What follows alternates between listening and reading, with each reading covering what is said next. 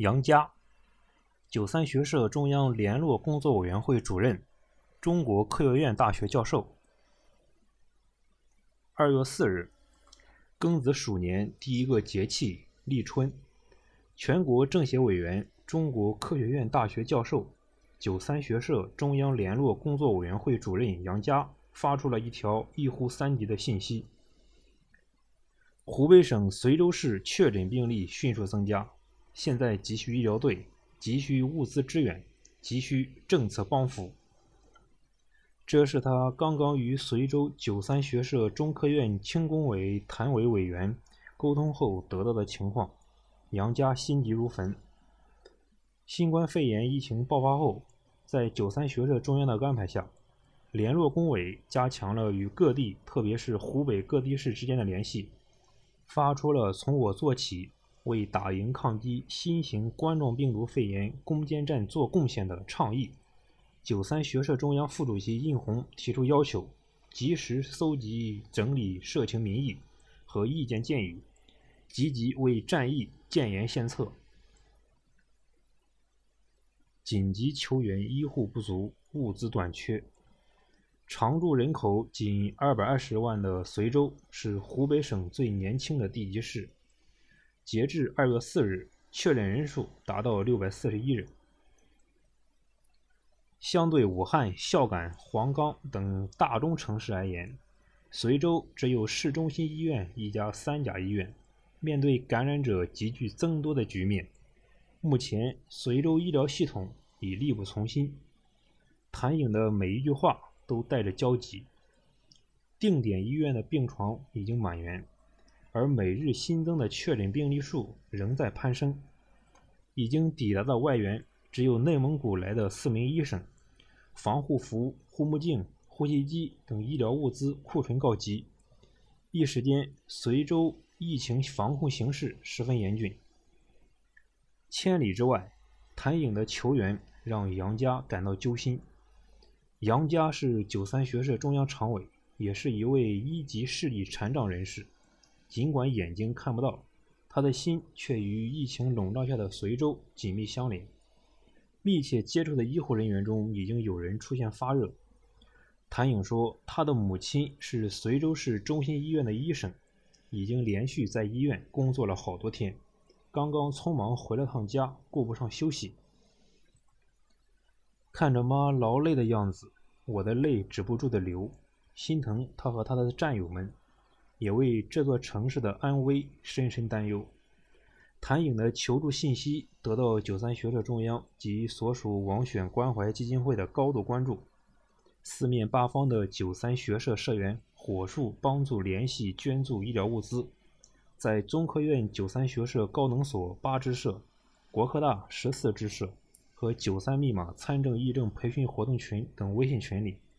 多位九三学社中央常委委员也在积极建言献策，火速驰援救援，神兵天降。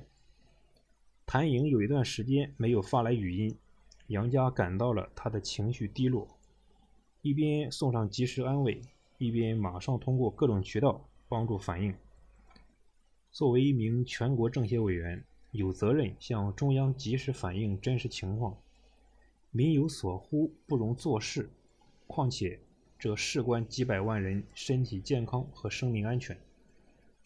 杨家始终忘不了九三微信群里高能所陈东发给唐颖的那条信息：“无能为力，良心不安。”杨家一方面通过九三学社中央报送社情民意，一方面通过全国政协信息专报反映情况。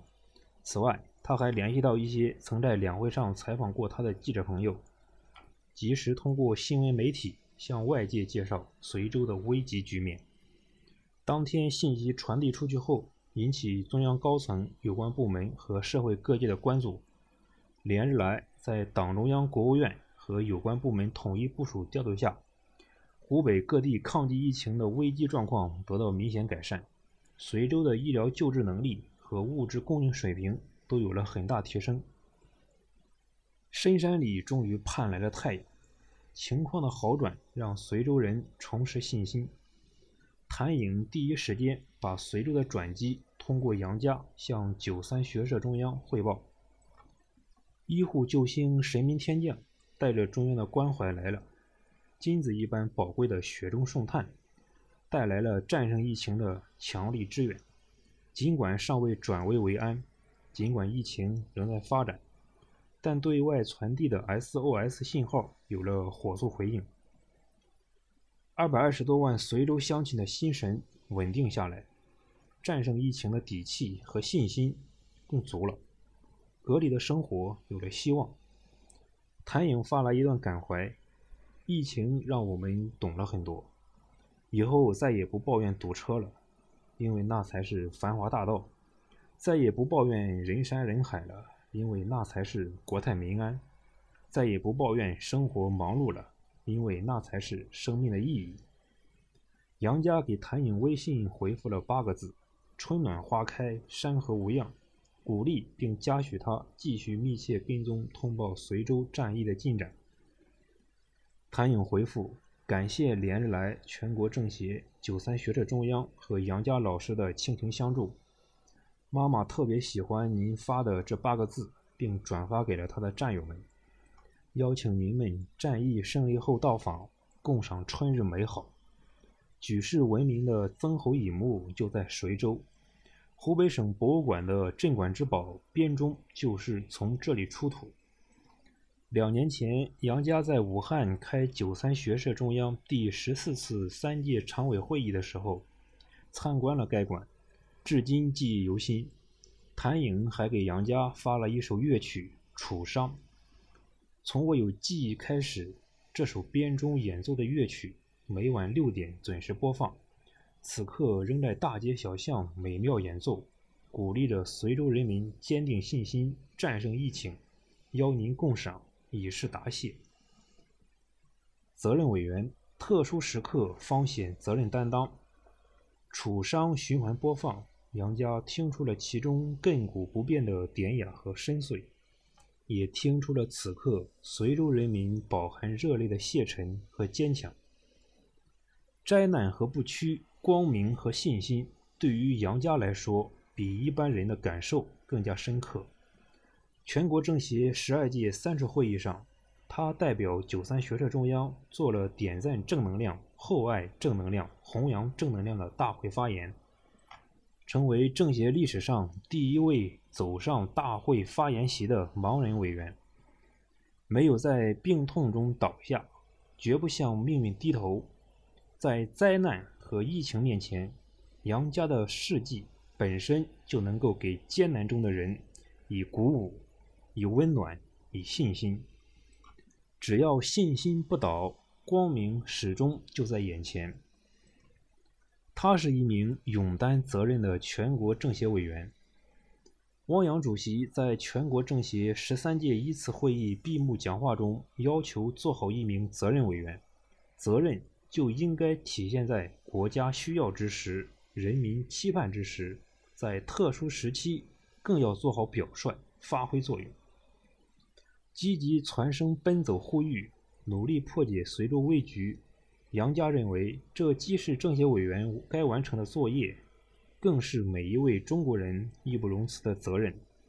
随州的转机是党中央、国务院决策和集中统一部署调度的结果，体现了党和国家集中力量办大事的能力水平，其中也包含着全国政协和九三学社中央等各方面的共同努力。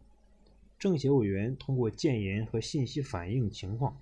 并得到重视，体现出多党合作和政治协商制度的优越性。春的感言：我们都是与时间赛跑的人。春节前夕，杨家参加中共中央、国务院举行2020年春节团拜会，再一次现场聆听了习近平总书记的重要讲话，杨家倍感振奋。在全面建成小康社会的路上，一个人也不能掉队。我们所有人都要尽己所能，用汗水浇灌收获，以实干笃定前行。团外会上，总书记指出，要同时间赛跑，同历史并进。杨家说：“我想，眼下抗击新冠肺炎疫情的战役，就是在同时间赛跑，与疫病斗争，同病魔较量。打赢这场狙击战，必须人人奋勇，分秒必争。杨家告诉记者，国际上普遍把盲人群体称为灾难中第一个被忘记、最后一个被想起的弱势群体。除了牵挂千里之外的随州，作为北京市残联副理事长、石景山区盲协主席，他时刻不忘关怀身边的盲人朋友。很多盲人按摩店也要叮嘱他们暂停营业。杜绝人员聚集，要时刻了解残障朋友在特殊时期有具体困难，格外关心他们的基本生活保障和生计。